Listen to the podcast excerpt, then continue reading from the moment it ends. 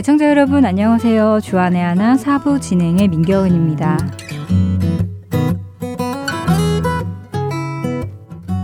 지난 한 주 어떠셨나요? 주님과 함께 하신 한 주 되셨기를 믿습니다. 그리스도인들이 신앙생활하면서 가장 많이 힘들어하는 문제 중의 하나는 인간관계인 것 같습니다.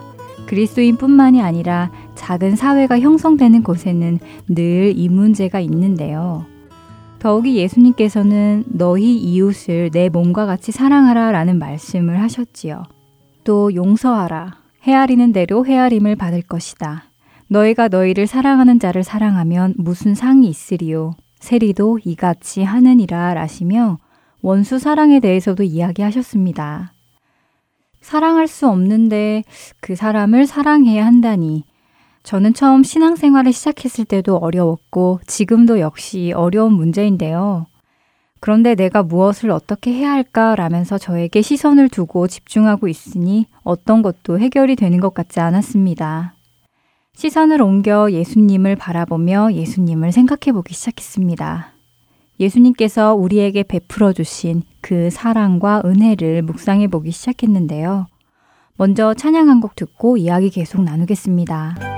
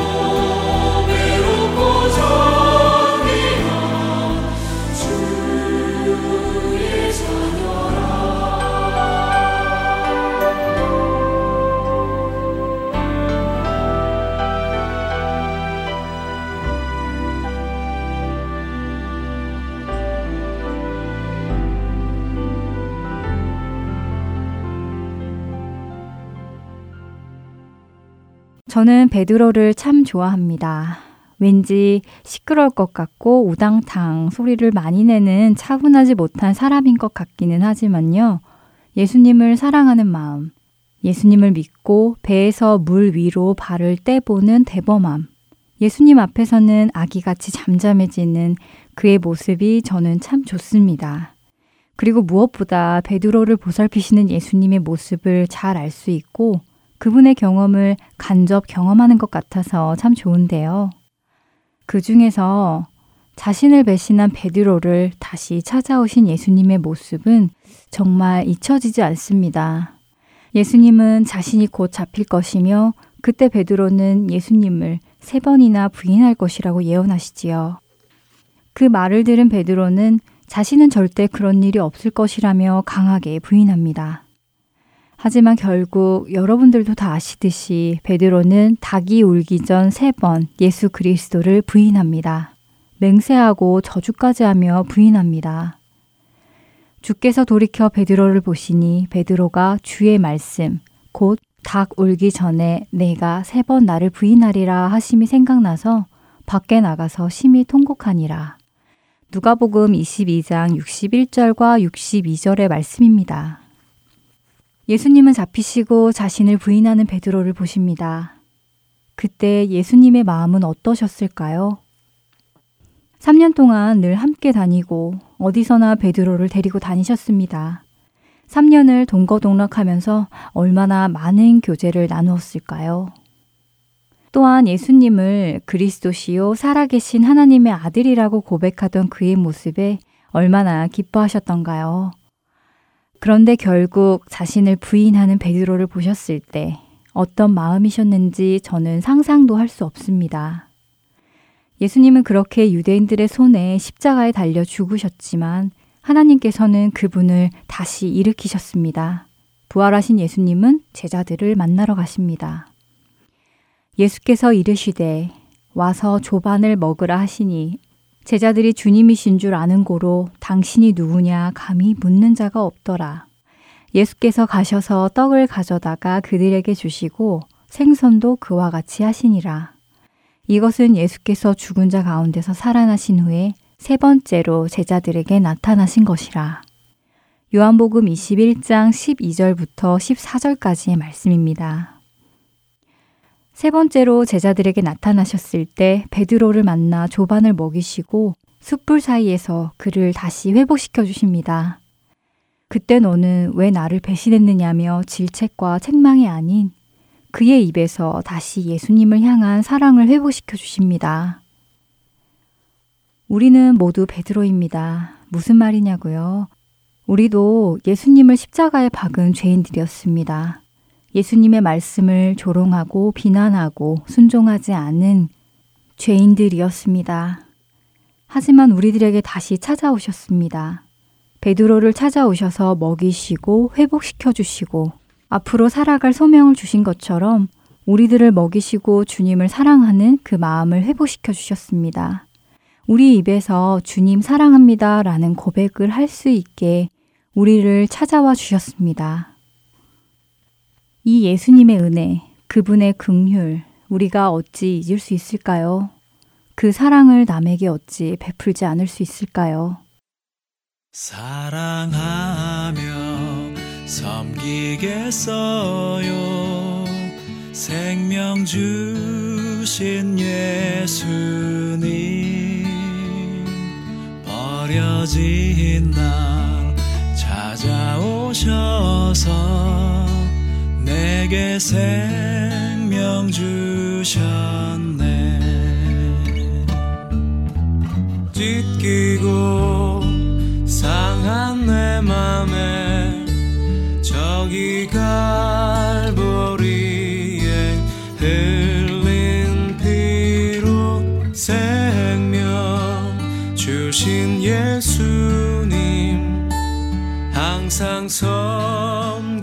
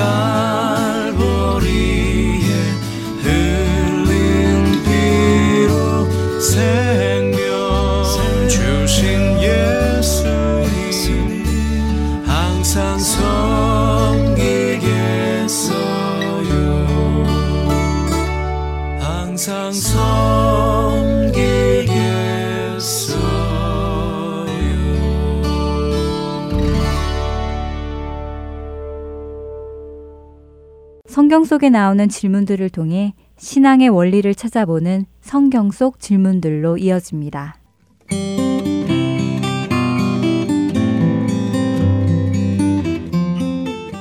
애청자 여러분 안녕하세요.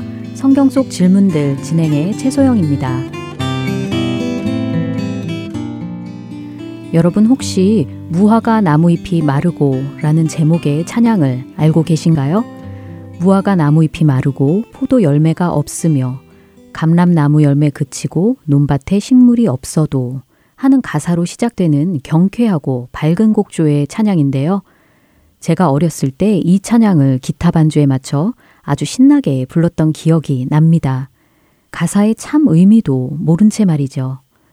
나중에 이 찬양 가사의 내용인 하박국서를 읽고 그 의미를 깨달은 후 아무 생각 없이 이 찬양을 부르던 제 자신이 얼마나 부끄러웠는지 모릅니다.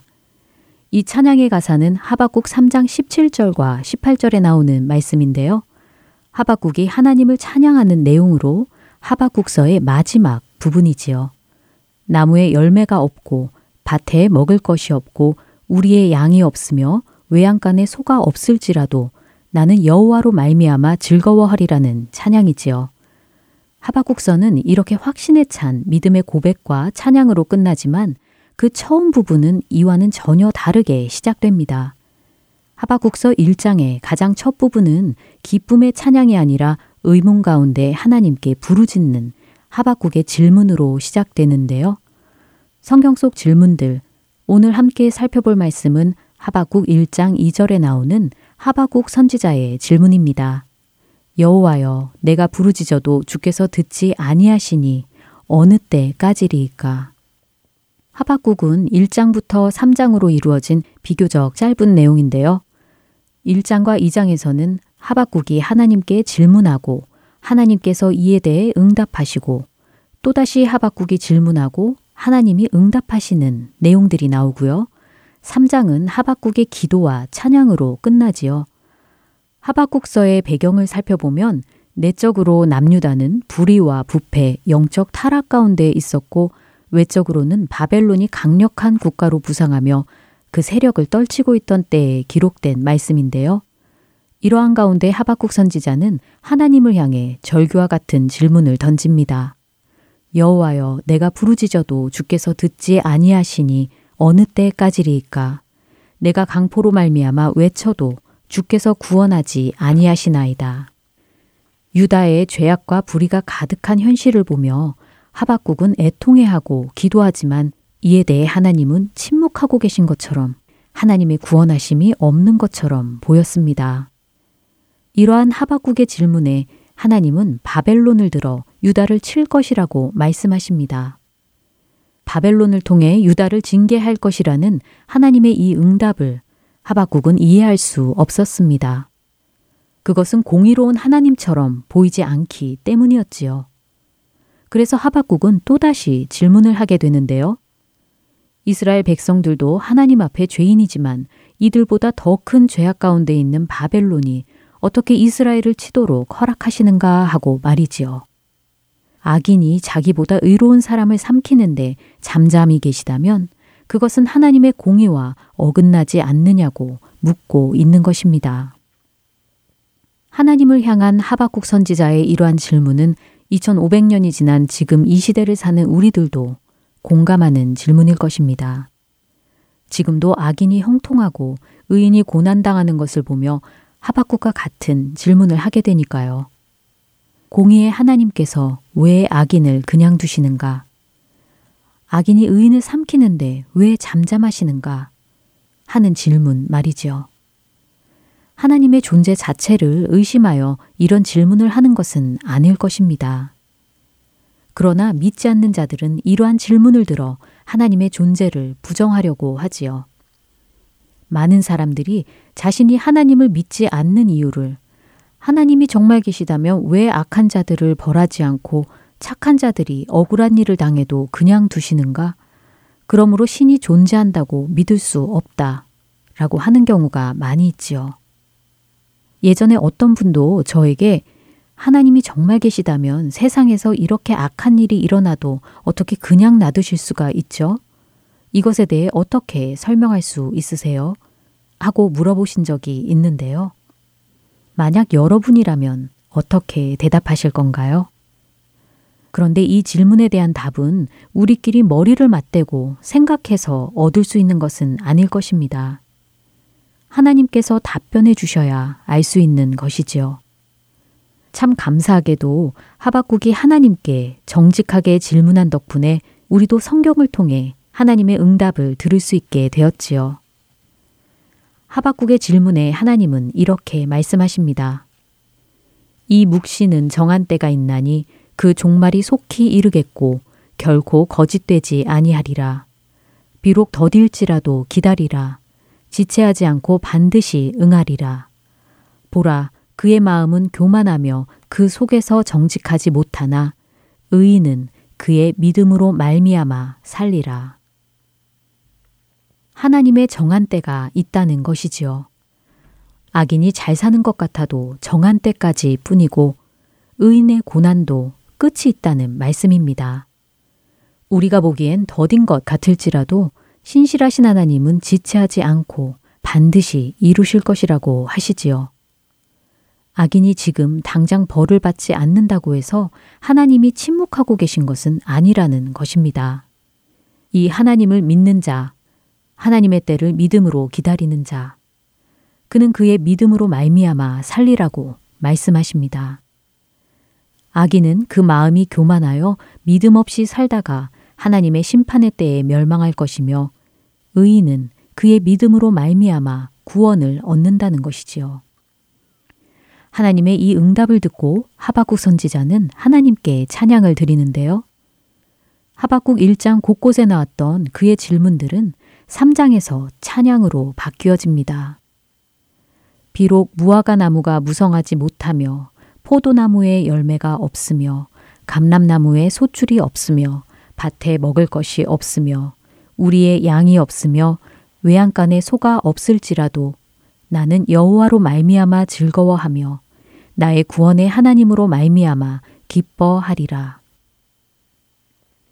하박국이 찬양 속에 묘사한 먹을 것도 입을 것도 아무것도 없는 이 상황은 훗날 바벨론의 침략으로 황폐하게 된 유다의 모습을 연상케 하지요. 하나님께서 바벨론을 들어 유다를 징계하리라 하신 말씀을 듣고 고뇌하던 하박국. 그는 이제 그러한 상황이 올지라도 하나님으로 말미암아 즐거워할 것이라고 고백합니다. 하나님의 구원이 없는 것 같아 부르짖으며 질문하던 하박국. 그는 이제 나의 구원의 하나님으로 말미암아 기뻐하리라고 찬양합니다. 하박국에게 응답하신 하나님의 말씀이 모두 이루어진 것을 우리는 성경을 통해 확인할 수 있는데요. 하나님께서 하박국에게 말씀하신 대로 나중에 유다는 바벨론의 포로로 잡혀가게 되지요. 또한 아무도 누를 수 없을 것처럼 강성하던 바벨론도 결국 페르시아에 의해 멸망하고 맙니다. 이와 마찬가지로 지금 이 세상에서 우리가 보게 되는 악인의 형통과 의인의 고난도 하나님의 정한 때에 끝이 날 것입니다. 하박국이 찬양한 것처럼 구원의 하나님을 기뻐하며 믿음으로 살아가는 저와 여러분 되시길 소망합니다. 성경 속 질문들 오늘은 여기서 마칩니다. 저는 다음 시간에 다시 찾아뵙도록 하겠습니다. 여러분 안녕히 계세요.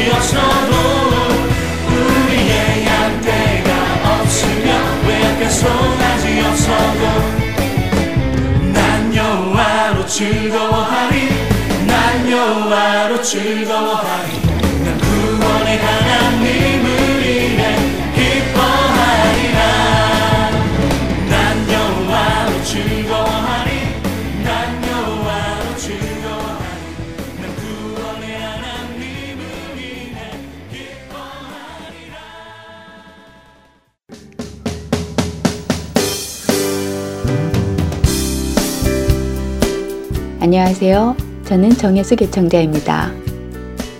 하트앤서울 복음방송에서는 현지 진행 중에 있는 애청자 설문조사에 청취자 여러분들의 소중한 의견을 기다립니다. 여러분의 참여로 수집된 의견들은 본 방송사가 진리를 전하는데 귀한 자료가 될 것입니다. 설문조사에 참여는 여러분 댁으로 보내드린 설문지를 통해 혹은 www. 홈페이지를 통해서 하실 수 있습니다. 이번 애청자 설문조사는 11월 말까지 진행되며 작성하신 설문지는 Soul 12802 North 28 Drive, Phoenix 아리조나 85029로 보내주시기 바랍니다.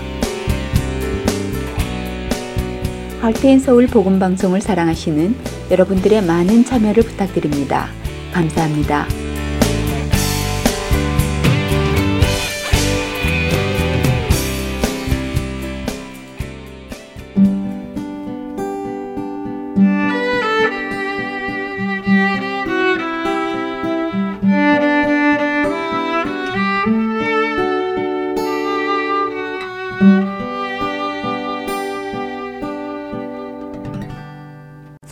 강의로 이어집니다. 미조리 세인루이스 한인 장로교회 서정고 목사께서 11개 시리즈를 강의해 주고 계시는데요. 오늘은 그 두 번째 시간으로 열왕기상 11장부터 22장을 본문으로 말씀 전해 주십니다. 은혜 시간 되시길 바랍니다. 솔로몬은 다윗과 바세바 사이에서 난 아들이지 않습니까? 어떤 면에서 죽어야 마땅한 사람이 솔로몬이죠. 그런데 솔로몬이 제일 높은 자리에 올라갔습니다. 특별 대우를 받았어요. 하나님께서 솔로몬의 이름을 여디디아라고 지라고 했습니다. 하나님의 사랑을 입었다 하는 그런 이름을 가졌어요. 형이 10명 있는데 11번째로 태어난 솔로몬이 다윗 왕의 후계자가 된 것입니다. 어떤 면에서 솔로몬은 하나님의 은혜로 존재하는 사람이죠. 전적으로 하나님 앞에 자기의 인생을 들여도 부족한 사람이 솔로몬인데 솔로몬이 지혜 있는 사람이었지만은 정말 어리석게 산 사람이었다 하는 것이 성경의 얘기입니다. 많은 이방 여인들을 사랑하고 거기에 미혹돼 가지고 우상 숭배했어요. 11장 1절에 보니까 솔로몬 왕이 바로의 딸 외에 이방의 많은 여인을 사랑하였으니 곧 모압과 암몬과 에돔과 시돈과 헷 여인이라. 하나님의 말씀이 있었는데 하나님 말씀보다 사람의 욕정을 따라서 움직였습니다. 2절에 보니까 여호와께서 일찍이 이 여러 백성에 대하여 이스라엘 자손에게 말씀하시기를 너희는 그들과 서로 통혼하지 말며 그들도 너희와 서로 통혼 하게 하지 말라. 그들이 반드시 너의 마음을 돌려 그들의 신들을 따르게 하리라. 하였으나 솔로몬이 그들을 사랑하였더라. 하나님의 말씀이 있었는데 솔로몬은 육신의 욕망대로 움직였다 하는 것입니다. 특별히 하나님께서 신명기에 왕에 될 사람에 대해서 세 가지를 금지했어요. 첫 번째로 신명기 17장에 말을 모으지 말라 했습니다. 그런데 오늘 우리 열왕기 상 10장 28절에 보면 솔로몬의 말들은 애굽에서 들어왔다 그랬어요. 애굽에서 사왔다는 것이에요. 하나님의 규례를 어기는 행위를 한 것입니다. 이방 여자를 아내로 삼지 말라 했는데 우리가 본 바와 같이 이방의 여자들을 아내로 삼고 후궁이 700명이요 첩이 300명이라 그의 여인들이 왕의 마음을 돌아서게 하였더라. 특별히 솔로몬이 나이 늙었을 때 이방에서부터 온 그 후궁들로부터 큰 영향력을 받았어요. 그 뭐 몸도 마음도 약해지니까 막 그 영향을 받게 된 것입니다. 재물을 축적하지 말라 했어요. 그랬는데 10장 18절에 보니까 왕이 또 상하로 큰 보좌를 만들고 정금으로 입혔다고 그랬어요. 의자를 상하로 하고 금으로 입혔어요. 솔로몬 왕이 마시는 그릇은 다 금이요. 레바논 나무궁의 그릇들도 다 정금이었더라. 솔로몬의 재물을 이렇게 축적한 것을 봅니다. 결국 마음이 온전하지 못했어요. 오늘 성경에 보니까 솔로몬이 여호와의 눈앞에서 악을 행하여 그의 아버지 다윗이 여호와를 온전히 따름같이 따르지 아니하고 솔로몬이 마음을 돌려 이스라엘의 하나님 여호와를 떠남으로 여호와께서 그에게 진노하시느니라. 하나님도 섬기고 우상도 섬기고 그것이 이스라엘 백성들의 우상 숭배의 모양이었습니다. 하나님의 전을 건축했어요. 근데 그 건축한 것은 7년 걸렸고 자신의 거할 왕궁을 건축한 데는 13년이 걸렸어요.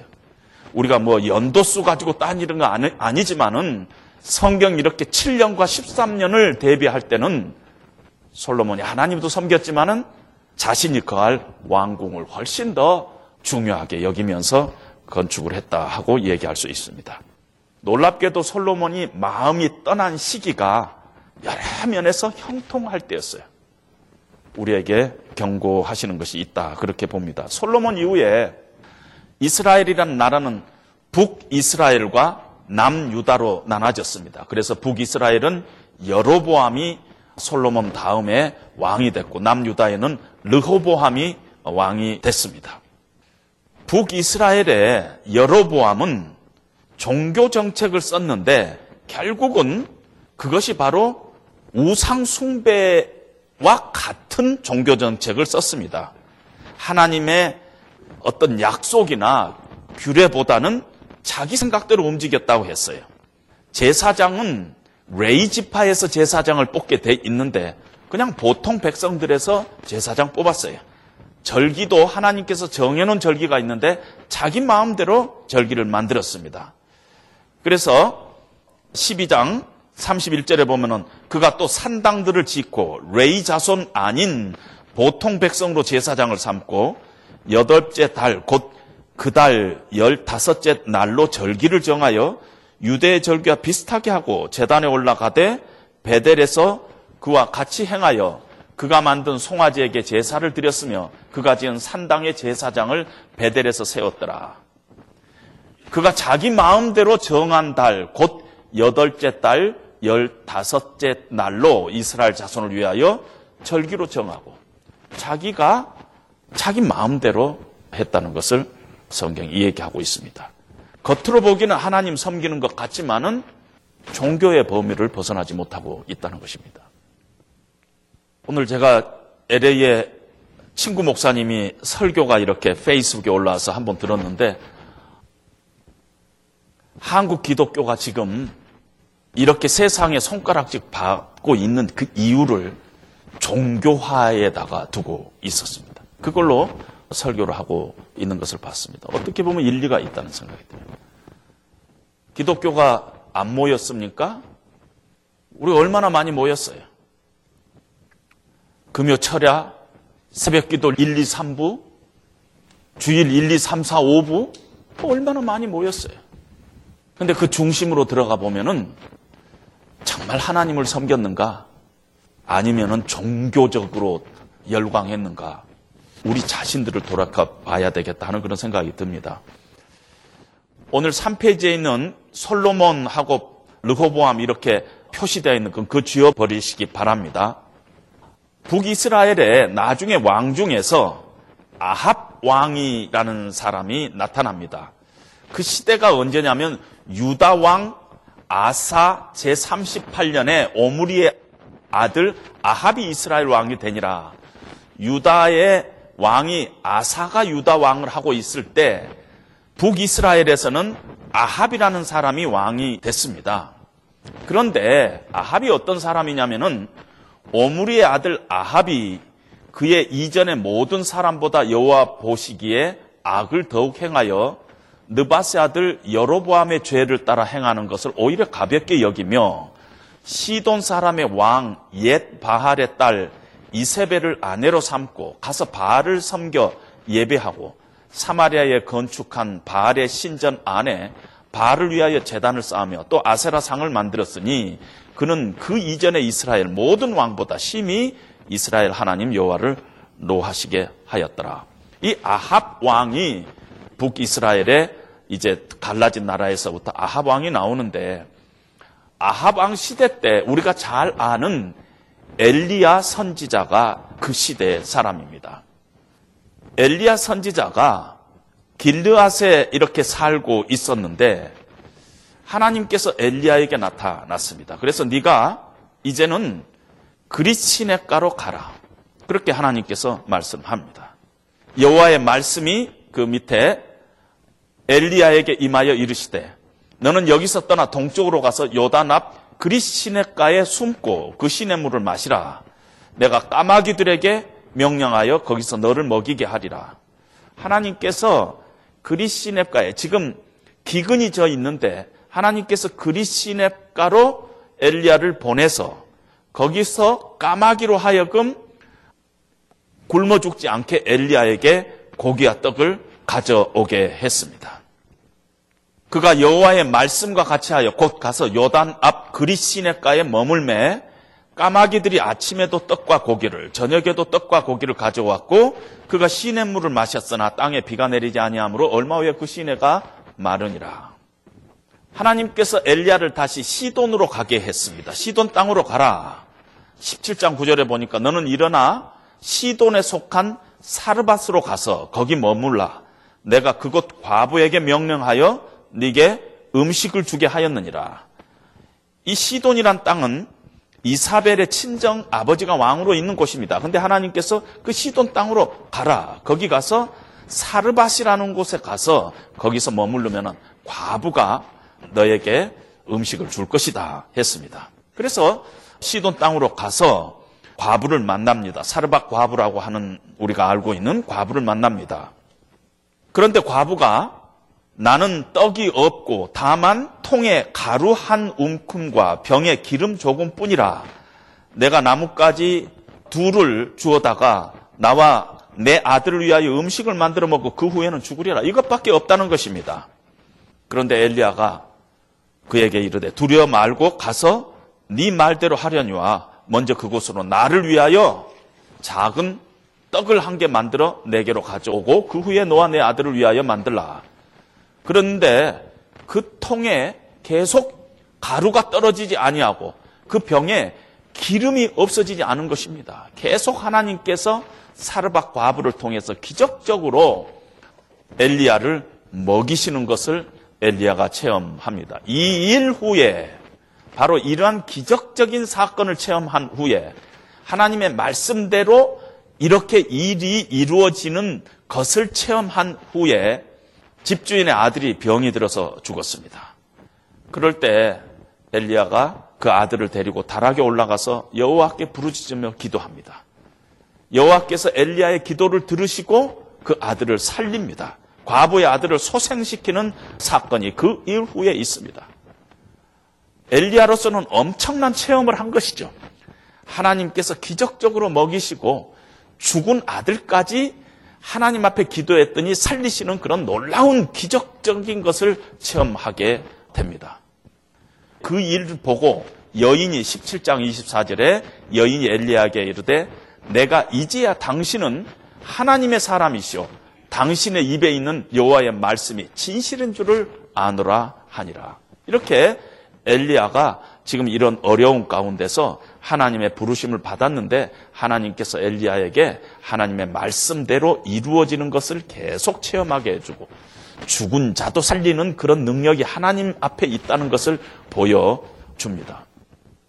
그런 후에 하나님께서 엘리야에게 아합 왕에게 가라 합니다. 제일 악한 왕 아합 왕에게 가가지고 이제 아합 왕과 대결을 하도록 그렇게 하나님께서 얘기를 합니다. 17절 18절에 보니까 엘리야를 볼 때 아합이 그에게 이르되 이스라엘을 괴롭게 하는 자여 너냐?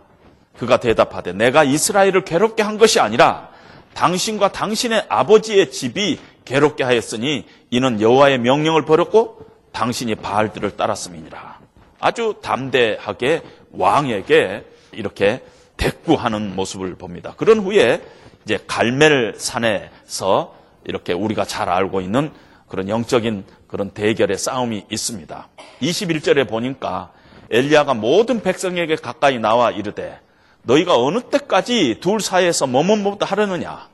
여호와가 만일 하나님이면 그를 따르고 바알이 만일 하나님이면 그를 따를지니라. 하니 백성이 말 한마디도 대답하지 아니하는지라 엘리야가 모든 백성을 향하여 이르되 내게로 가까이 오라. 백성이 다 그에게로 가까이 가매 그가 무너진 여호와의 재단을 수축하되 그가 여호와의 이름을 의지하여 그 돌로 재단을 쌓고 재단을 돌아가며 곡식 종자 두 세알을 둘 만한 도랑을 만들고 저녁 소재 드릴 때 이르러 선지자 엘리야가 나아가서 말하되 아브라함과 이삭과 이스라엘의 하나님 여호와여 주께서 이스라엘 중에서 하나님이신 것과 내가 주의 종인 것과 내가 주의 말씀대로 이 모든 일을 행하는 것을 오늘 알게 하옵소서. 여호와여 내게 응답하소서. 내게 응답하소서.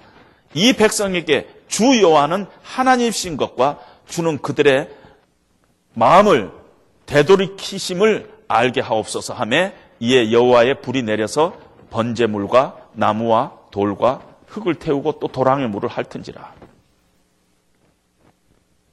엘리야가 갈멜산 꼭대기로 올라가서 땅에 꿇어 엎드려 그의 얼굴을 무릎 사이에 넣고 그의 사안에게 이르되 올라가 바다 쪽을 바라보라. 기도한 것입니다. 3년 반 동안 비가 내리지 않은데 하나님 의지에서 기도했어요. 그랬더니 비가 내렸어요. 엘리야는 어떤 면에서 우리와 성정이 같은 사람인데 하나님 앞에 기도했더니 3년 반 동안 비가 내리지 않는 그 비를 하나님께서 내리는 놀라운 역사를 체험합니다. 그리고 그 줄 밑에 보면은 여호와의 능력이 엘리야에게 임함에 그가 허리를 동이고 이스라엘로 돌아가는 곳까지 아합 앞에서 달려갔더라. 이스라엘이라는 것은 아합 왕의 작은 궁전이 있는 조그만 도시인데 갈멜산에서부터 이스라엘까지 한 40km 되는데 지금 비가 내리고 있는데 엘리야가 아합 왕 이 마차 앞에서 이스라엘까지 뛰어가고 있는 모습, 비를 맞으면서 뛰어가고 있는 모습을 우리는 봅니다. 얼마나 감격했겠어요. 3년 반 동안 비가 내리지 않았는데 하나님께서 비를 내리게 해 주셨어요. 아합 왕도 그 비를 보고 깜짝 놀란 거예요. 엘리야가 아합 왕의 마차 앞에서 뛰고 비가 오는데 뜁니다. 40km가 되는 그 거리를 뛰어가면서 하나님 앞에 얼마나 감격하고 감사했겠습니다. 엘리야는 지금 갈멜산 어, 상에서 보면은 하나님 앞에서 이 살아가고 있는 그런 어, 위대한 신앙이었음을 우리가 봅니다. 너희가 어느 때까지 둘 사이에서 머물거리느냐? 여호와 하나님을 따르거든 그를 따르고 바를 따르거든 너희가 그를 따르라. 나는 하나님을 따르고 있다는 것입니다. 그렇게 아주 위대한 신앙인이었습니다. 그동안에 하나님께서 엘리야를 여러 면으로 훈련을 시켰죠.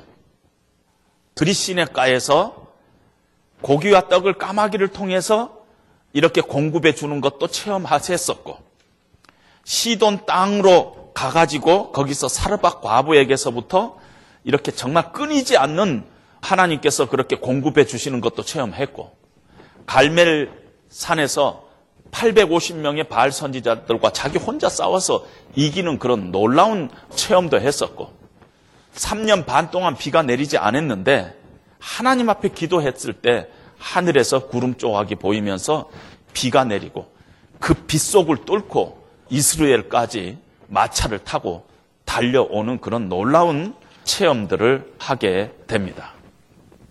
하나님의 능력을 체험했어요. 그런데 놀랍게도 19장에 들어와서 엘리야에게 놀라운 그런 모습을 보게 됩니다. 아합 왕의 부인인 이 이사벨이 이렇게 이 얘기를 합니다. 이사벨이 사신을 엘리야에게 보내어 이르되 내가 내일 이맘때에는 반드시 네 생명을 저 사람들 중 한 사람의 생명과 같게 하리라. 그렇게 하지 아니하면 신들이 내게 벌위에 벌을 내림이 마땅하니라 하니라. 이, 이 얘기를 전해 듣고 엘리야가 어떤 행동을 하냐면은 그가 이 형편을 보고 이 형편을 보고 하는 것이 NIV에서는 afraid라는 단어를 쓰고 있어요. 이것이 너무 두려웠어요. 그래 가지고 자기의 생명을 위해 도망하여 유다에 속한 부엘세바까지 도망을 갑니다.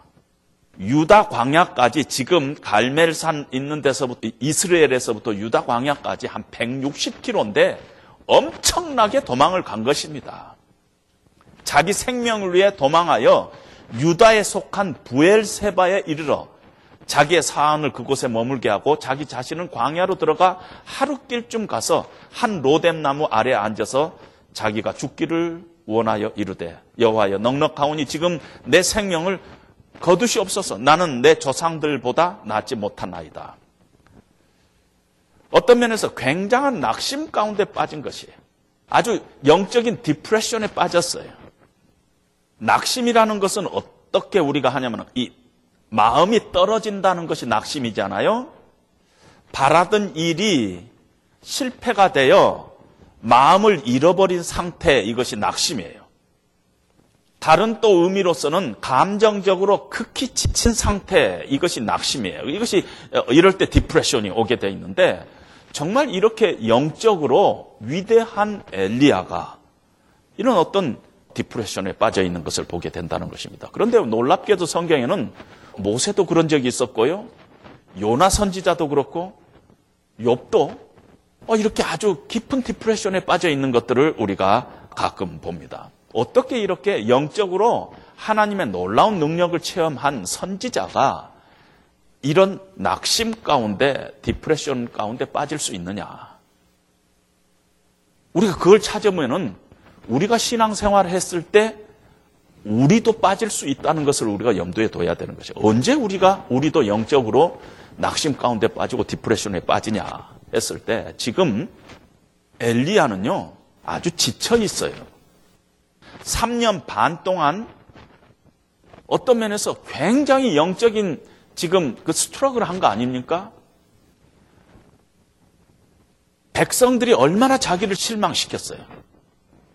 그냥 양다리 거치고 있는 백성들한테 하나님 말씀을 전해도 사실 백성들이 금방 그렇게 다 돌아오지 않았어요. 너무 지쳐 있었어요. 여러분, 우리가 언제 영적으로 이렇게 depression이 빠지냐면요. 지쳐 있을 때 빠져요. 지쳐 있을 때. 언제 depression에 빠지냐면은 앞이 캄캄할 때 우리가 depression에 빠진 것이 아니라 우리 육신이 지쳐 있을 때 depression이 빠진다는 것이. 환경이 아주 나에게 적대적일 때 내가 이 낙심 가운데 빠지고 depression에 빠지는 것이 아니라 가만히 보면은 내가 지쳐 있을 때 그 일이 일어난다는 것입니다. 지쳐 있을 때.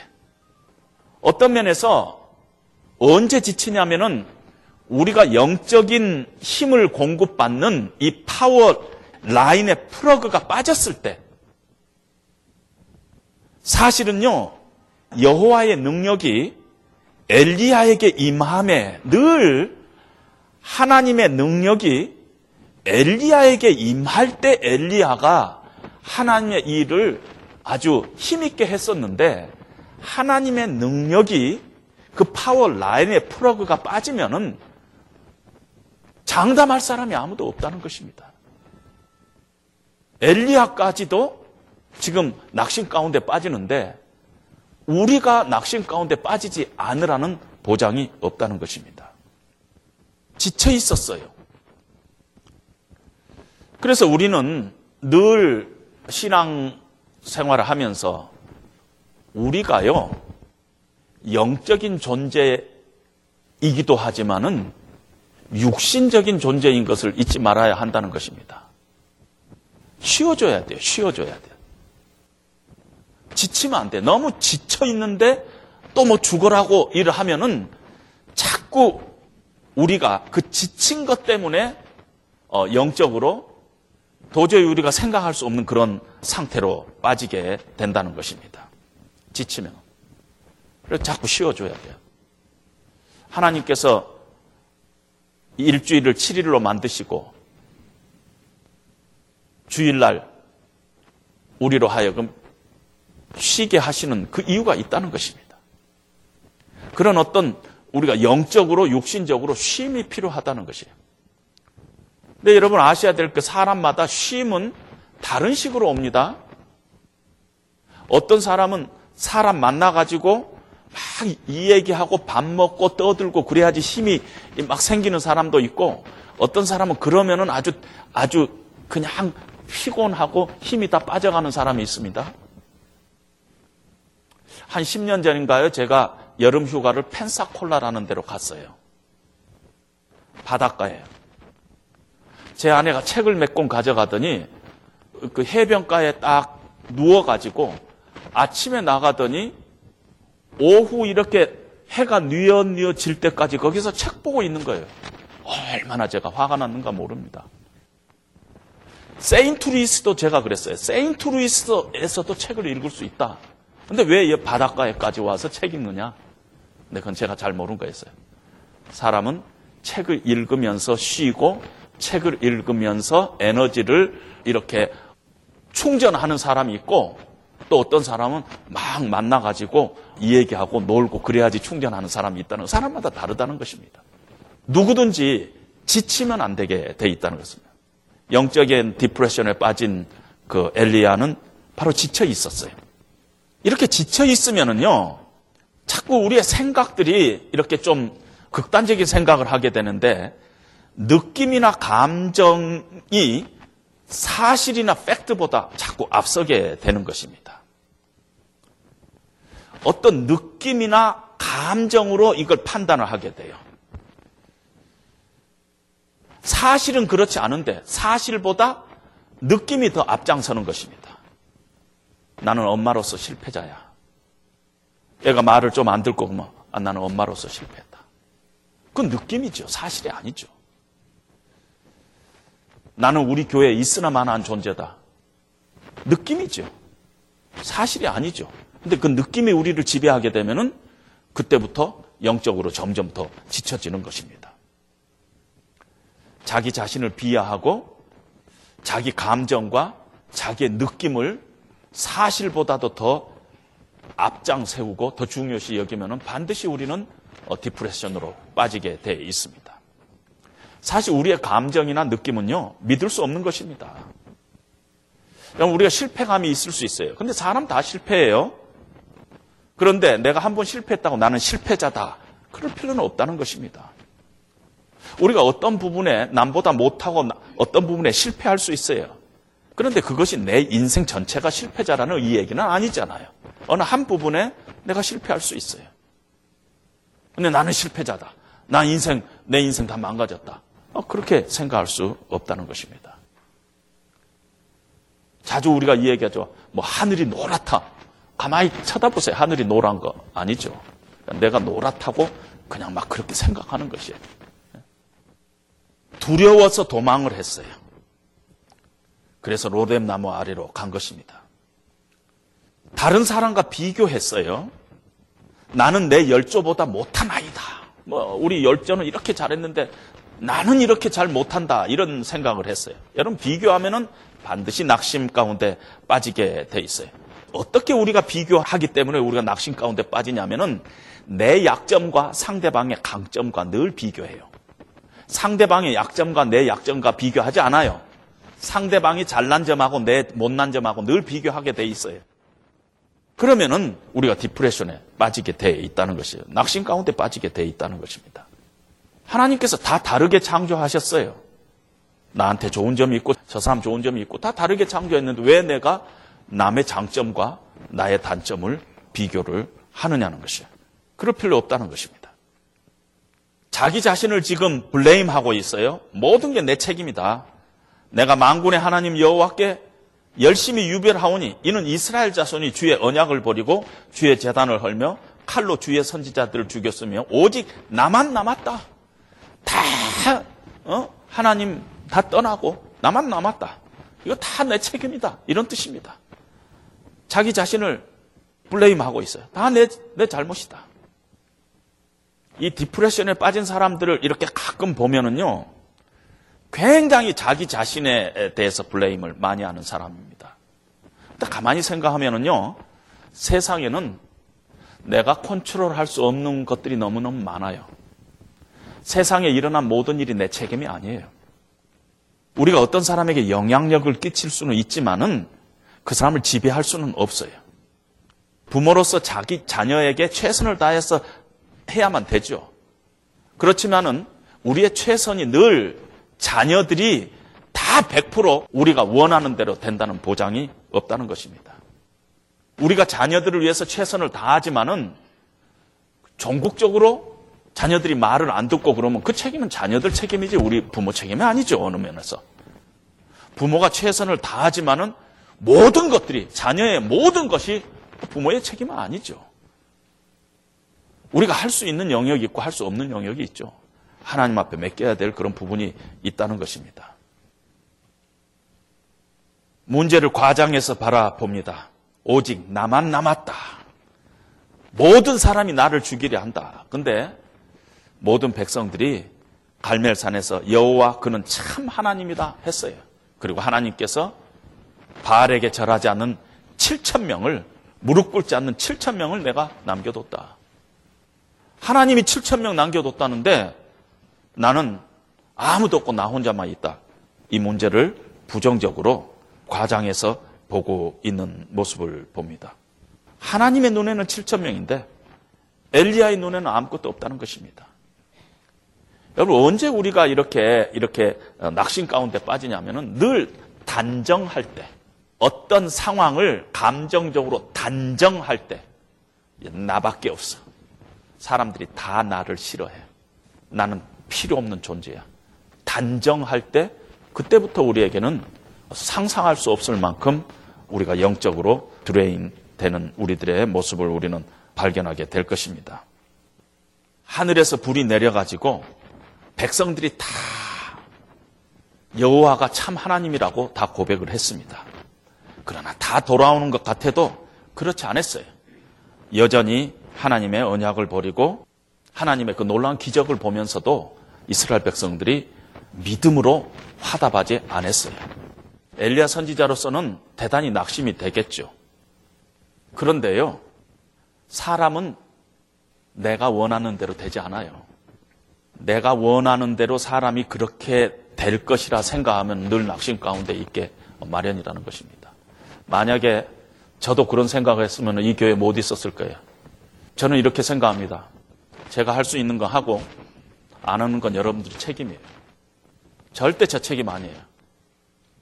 하나님 앞에 가서 내가 최선을 못한 거는 내가 책임이지만은 성도들이 변화되지 않고 하나님의 말씀을 믿음으로 순종하지 않은 것은 성도들의 책임이지 내 책임이 아니에요. 내가 그거 다 갖고 하나님 앞에 내가 나 잘못입니다. 그러고 절대 제 안 갑니다. 저 그렇게 불행해지고 싶지 않아요.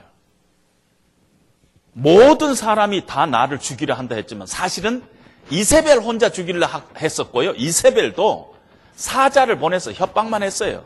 진짜 죽일 힘이 있었으면 이세벨이 그 밤에라도 사람들 풀어서 죽였죠.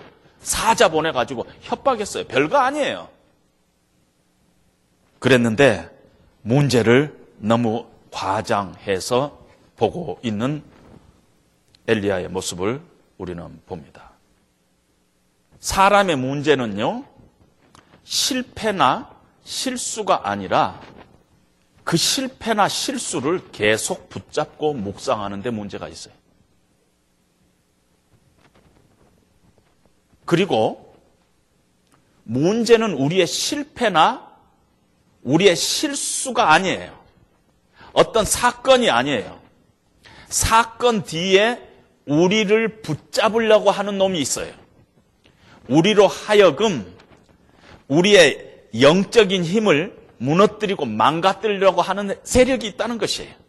사탄이 결국은 우리의 마음을 낙심 가운데로 빠뜨려서 하나님의 일을 못하게 하려는 거예요.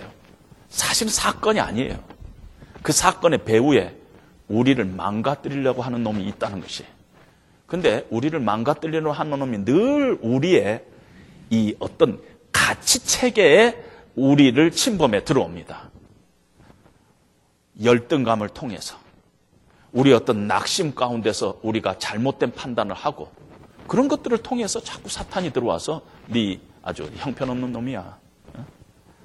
네 밥 먹을 가치도 없는 놈이야. 그런 그런 식으로 우리의 심령 가운데 우리를 그렇게 마음으로 우리가 그런 생각을 붙잡으려고 계속 붙잡고 묵상하게끔 사탄이 만지고 있다는 것입니다. 그걸 우리는 잊지 말아야 할 줄 압니다.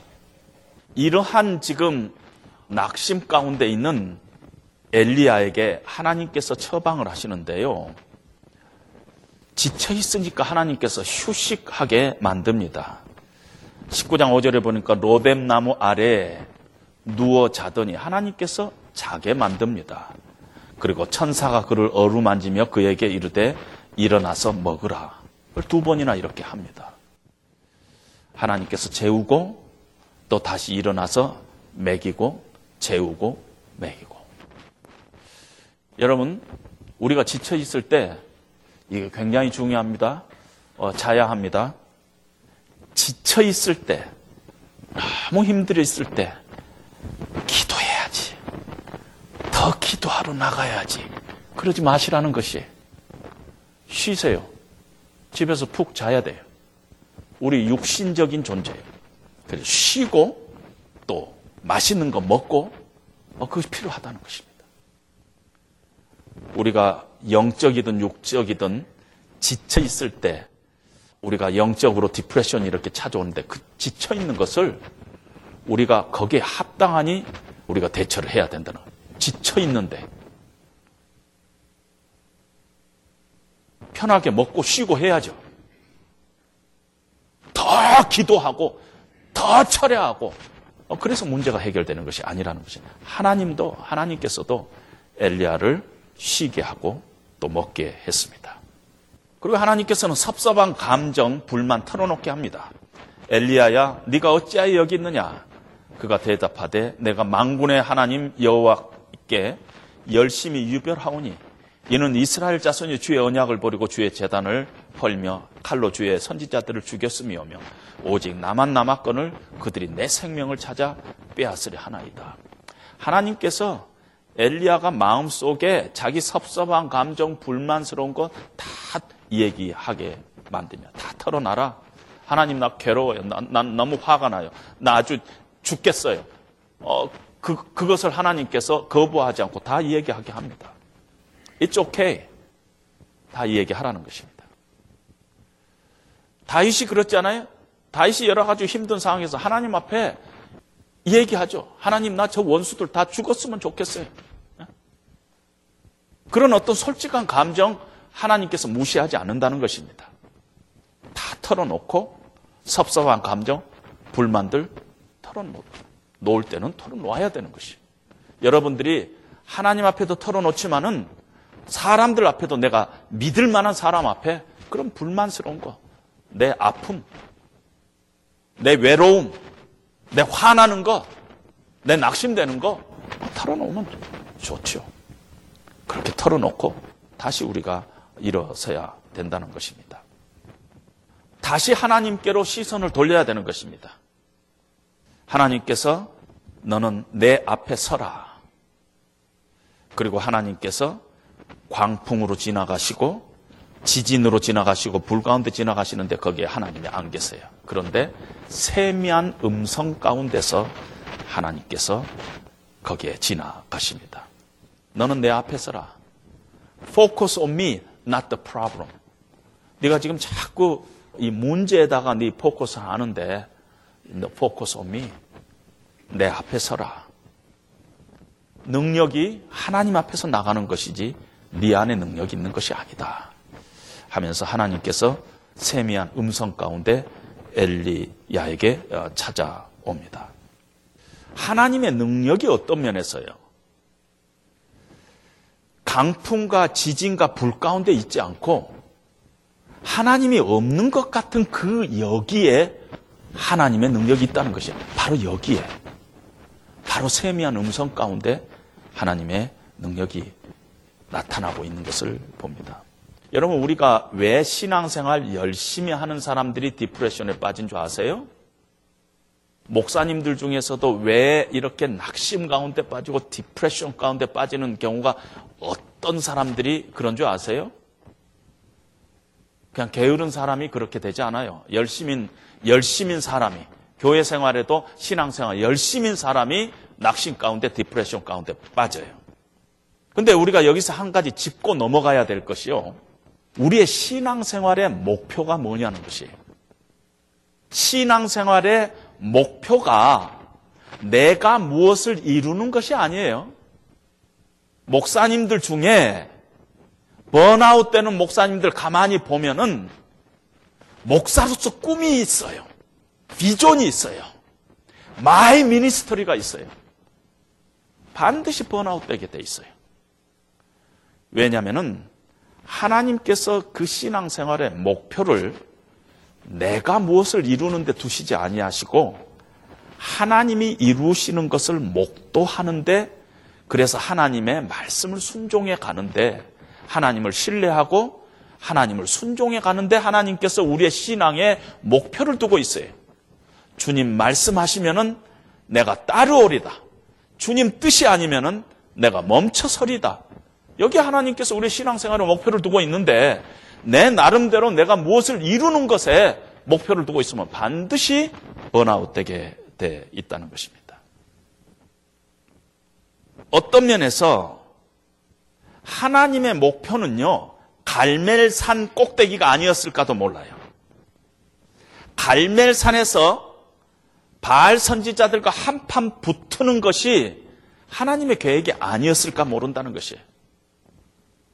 오히려 세미한 음성 가운데 엘리야와 만나는 것. 다시 말하면은 매일매일 우리가 평범한 일상 가운데 먹고 또 먹고 살아가는 그 가운데 하나님이 없는 것과 같은 그, 그 평범한 일상 가운데서 하나님의 하나님 되심을 우리가 인정하고 하나님께서 하시는 일을 목도하며 하나님께서 말씀을 통해서 우리에게 말씀하신 것을 한 걸음 한 걸음 순종해 가는 곳에 하나님께서는 우리 신앙의 목표를 두고 있을 수 있다는 것입니다. 마지막으로 하나님께서 엘리야를 이 데리고 호렙산으로 가십니다. 호렙산은 우리가 잘 아는 대로 모세가 하나님의 음성을 듣던 곳, 하나님의 말씀을 받던 그 호렙산으로 데려갑니다. 어떤 면에서 우리 신앙에서 번아웃 될 때 하나님께서 우리에게 주시는 그런 휴식과 쉼과 우리 감정적인 어떤 하나님 앞에 털어놓음을 하고 나서 우리가 다시 하나님 앞에 시선을 돌려야 돼요. 내가 왜 지금 번아웃 돼 있는가? 내가 왜 이렇게 낙심 가운데 있는가? 왜 내가 디프레션 가운데 있는가? 내가 내 신앙의 목표를 내가 지금 정하고 그러고 지금 쫓아가고 있는 건 아닌가? 모든 것 다 내려놓고 정말 하나님의 음성을 들을 수 있는 곳, 하나님의 말씀이 나에게 말씀하시는 그 곳에 가서 우리가 무릎 꿇어야 될 필요가 우리에게 있다는 것입니다. 엘리야의 일생 가운데 늘 하나님의 말씀이 먼저 있었어요. 하나님의 여호와의 말씀이 엘리야에게 임했어요. 늘 하나님의 말씀이 먼저 임했던 걸 우리가 기억해야 합니다. 다시 한번 말씀드리면 하나님의 계획은 어떤 면에서 갈멜살 꼭대기에서 엘리야가 바알 선지자들과 싸우는데 하나님의 어떤 면에서 목표가 있는 것이 아니지 않았을까? 하나님 목표는 어떻게 보면 다른 곳이지 않았는가 하는 그런 생각을 하게 됩니다. 세미한 음성 가운데 엘리야에게 찾아오셔서 말씀으로 다시 엘리야에게 임하시는 그 하나님. 호렙산 앞에서 엘리야에게 다시 말씀하시는 하나님. 거기에 하나님의 계획이 있는 것 같습니다. 우리가 거듭난 것은 하나님의 영원한 말씀. 거기에 우리가 거듭났죠. 믿음은 들음에서 나며 들음은 그리스도의 말씀으로 말미암느니라 하는 것을 늘 우리가 생각하면서 우리가 힘들고 어려움이 있을 때 우리가 쉬고 자고 또 우리의 감정을 추스린 후에 늘 우리 자신이 하나님 말씀 앞에 다시 엎드리고 하나님이 말씀하시는 그 말씀 우리가 붙잡고 오늘 하루 평범한 하루하루 삶 가운데서 그 말씀을 우리가 순종해 가는 그런 삶을 살아야 할 줄로 압니다. 하나님께서는 엘리야에게 그렇게 끝나게 남겨두시지 아니하고 엘리야를 데리고 가서 하나님께서 다른 소명을 주시는 것을 봅니다. 너는 다메섹에 가서 하사엘에게 기름을 부어서 아람 왕으로 삼고 엘리사를 네 후계자로 삼도록 그렇게 하고 있는 것을 봅니다. 다른 사람 엘리사를 통해서 새로운 그 일을 맡게 하시고 엘리야에게는 다른 일을 어사인하고 있는 것을 우리는 성경을 통해서 보게 됩니다. 낙심 가운데 있을 때 우리가 늘 다시 한번 하나님의 음성을 우리가 들어야 합니다. 야고바, 너를 창조하신 여호와께서 이제 말씀하시느니라. 이스라엘아, 너를 조성하신 하나님이 너에게 말씀하시니라. 내가 너를 구속하였고, 내가 너를 지명하여 불렀나니 너는 내 것이라. 우리가 늘 하나님 앞에서 우리의 아이덴티티를 우리가 다시 확인하면서 다시 새롭게 일어서는 저와 여러분 되시기를 주님의 이름으로 다시 한번 부탁드립니다.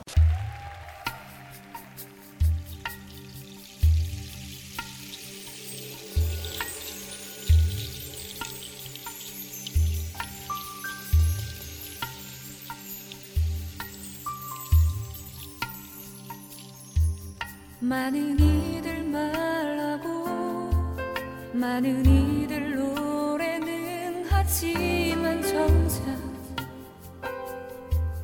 가진 않는 길 두려운 생각보다 많이 힘들고 험한 길보단 그저 말로만 가려기에 점점 멀어져만 가네. 내게 생명 주었던 그 길. 점점 이용하려 하네. 내게 사랑 주었던 그길.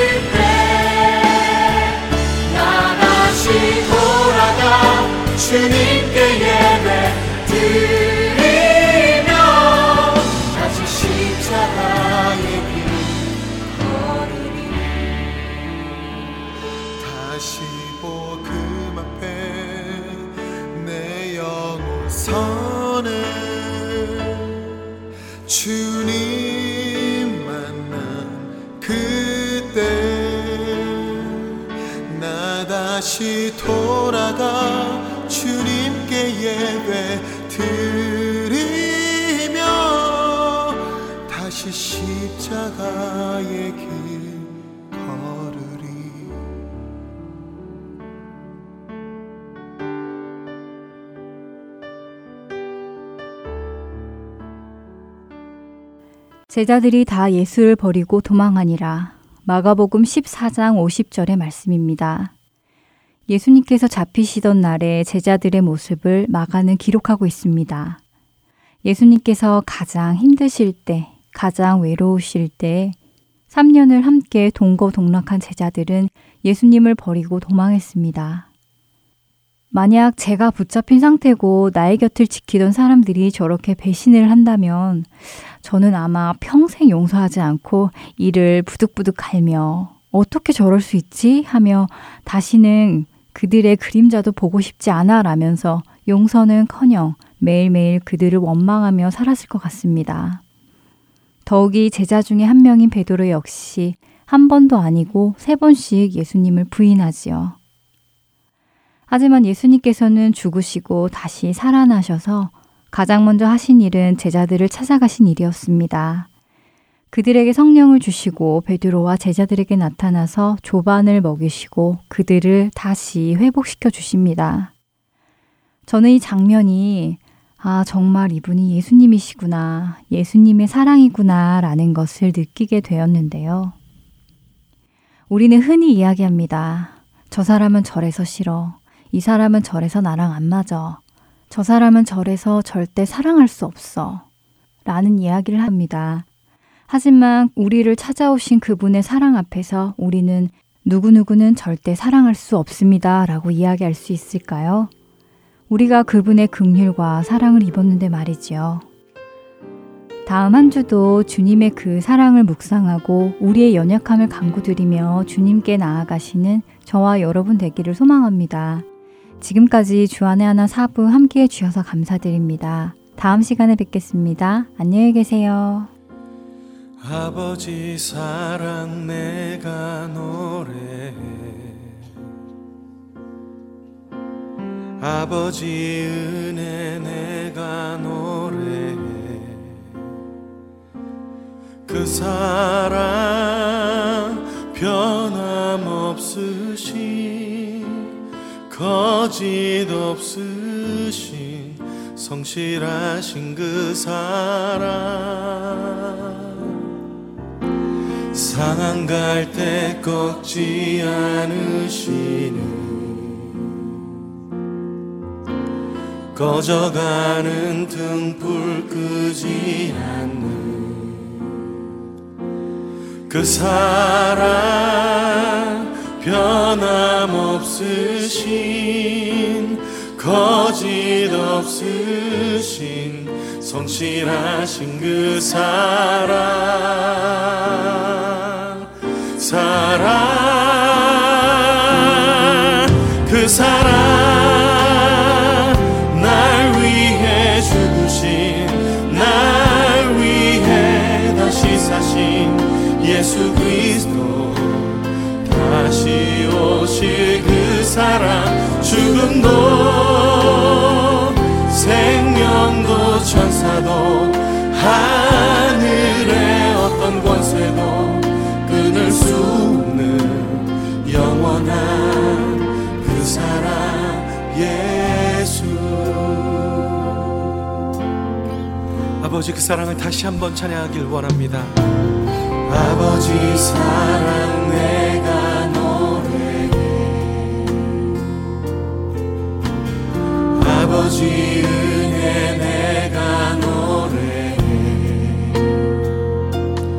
그 사랑 변함없으시 거짓없으시 성실하신 그 사랑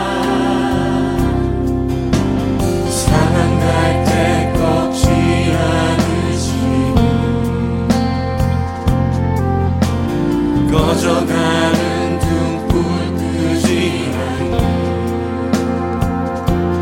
그 사랑